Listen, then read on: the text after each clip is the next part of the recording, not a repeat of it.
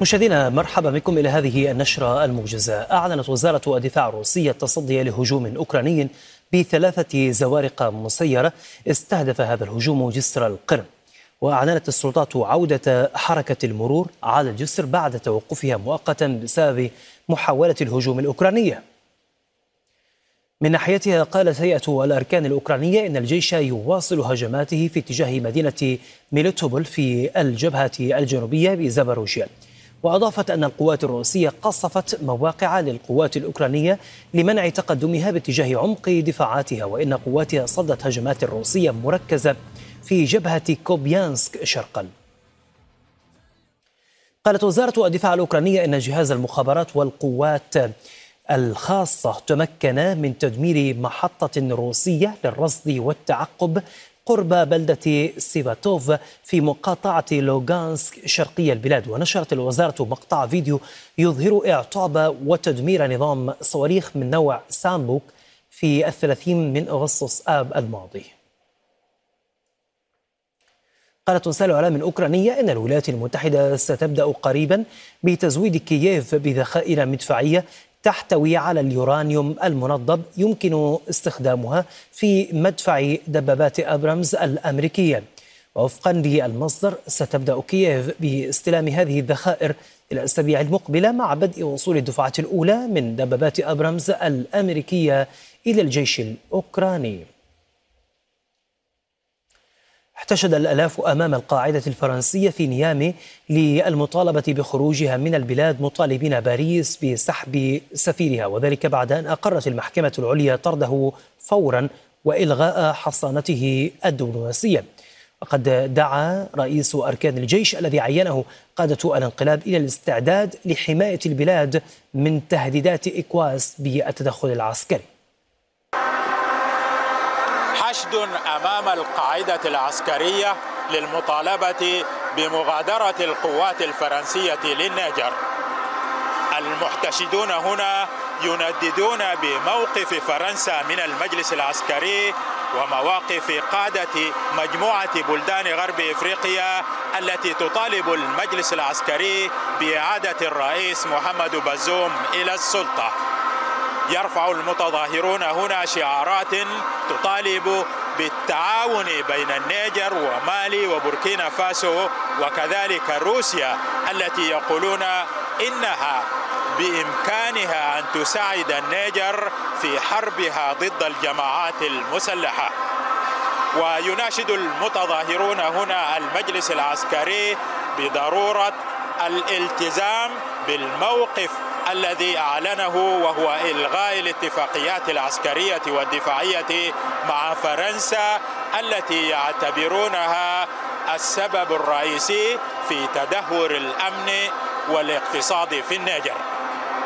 فضل عبد الرزاق الجزيرة نيامي شهد محيط السفارة الفرنسية في العاصمة الأمريكية واشنطن مظاهرة لجاليات إفريقية طالبت باريس بالتوقف عن التدخل في شؤون إفريقيا.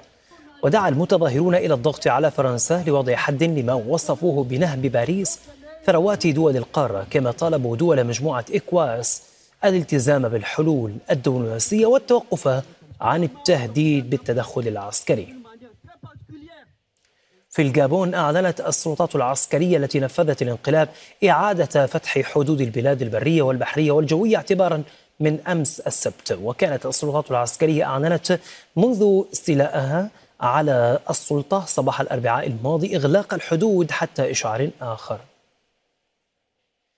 من جهتها أعربت فعاليات شعبية ومنظمات أهلية من بينها ما يعرف بتجمع حكماء الجابون الذي يضم وزراء ومسؤولين سابقين عن دعمها لما وصفته بالانتقال السياسي السلمي الذي باشره الجيش في الجابون.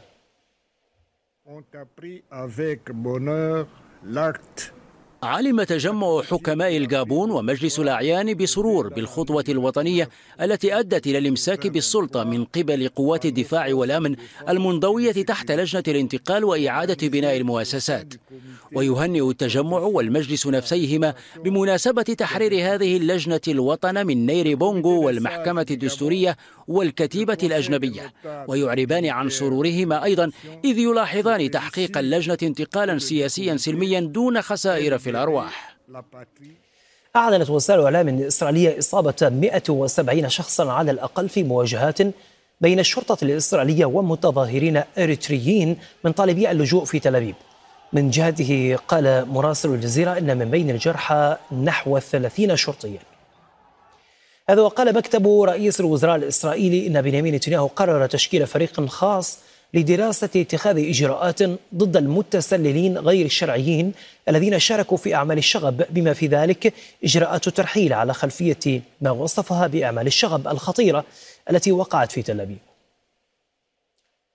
السويداء جنوبية سوريا أفادت مصادر محلية بتجدد الاحتجاجات في ساحة الكرامة وسط المدينة لليوم الرابع عشر على التوالي. وحمل المشاركون لافتات أكدوا فيها وحدة الشعب السوري واستمرار الثورة التي اندلعت عام 2011 كما أكدوا استمرار الحراك الشعبي المطالب بالتغيير السياسي. قرر رئيس الوزراء العراقي محمد شياع السوداني فرض حظر التجوال في كركوك وبدء عمليات أمنية واسعة في المناطق التي شهدت أعمال عنف أسفرت عن مقتل شخص وإصابة عشرة آخرين. وكان عشرات من السكان الأكراد في مدينة كركوك تظاهروا احتجاجا على إغلاق الطريق بين أربيل وكركوك من قبل مواطنين مناصرين لقوات الحشد الشعبي كانوا يحتجون على إخلاء مقر عملية كركوك من قبل القوات العراقية وتسليم المبنى إلى الحزب الديمقراطي الكردستاني برئاسة بارزاني.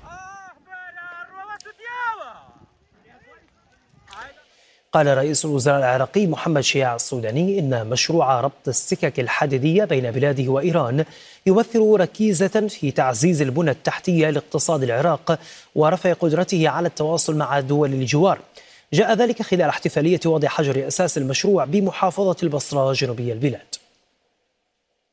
هذا المشروع يمثل ركيزة أخرى في طريق تعزيز البنى التحتية لاقتصادنا الوطني. ورفع قدرة العراق على التواصل مع دول الجوار واستقبال المسافرين القادمين من الجمهورية الإسلامية الإيرانية وبلدان وسط آسيا عبر مشروع الربط السككي الذي طال انتظاره وخضع لسنوات من النقاش والبحث على مدى كل الحكومات السابقة حتى تم الاتفاق على إكماله بين البلدين عام 2000 2021 حيث تمت المصادقة على المسار الجديد. مشاهدينا انتهت هذه النشرة الموجزة. شكرا لكم وأينما كنتم في أمان